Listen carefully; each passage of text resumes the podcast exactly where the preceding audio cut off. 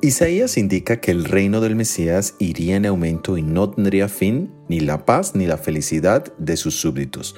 Su duración sería eterna. En un mundo donde todo tiene límites de espacio y tiempo, el concepto de la eternidad es nuevo, pero llamativo, y mucho más en el contexto de un gobierno de justicia, amor y equidad.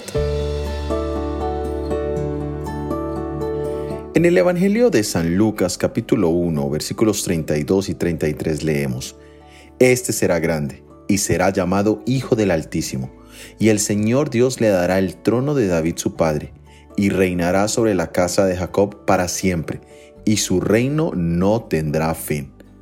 Durante el reinado de todos los gobernantes de Israel siempre se esperaba que uno de los reyes fuese el que libraría totalmente al pueblo de las amenazas de las naciones vecinas y que traería paz y prosperidad permanentes.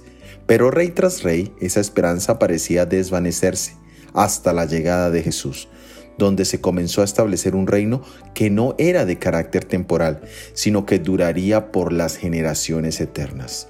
¿Buscas tú un reino con garantías permanentes en esta vida y la vida futura? No busques más.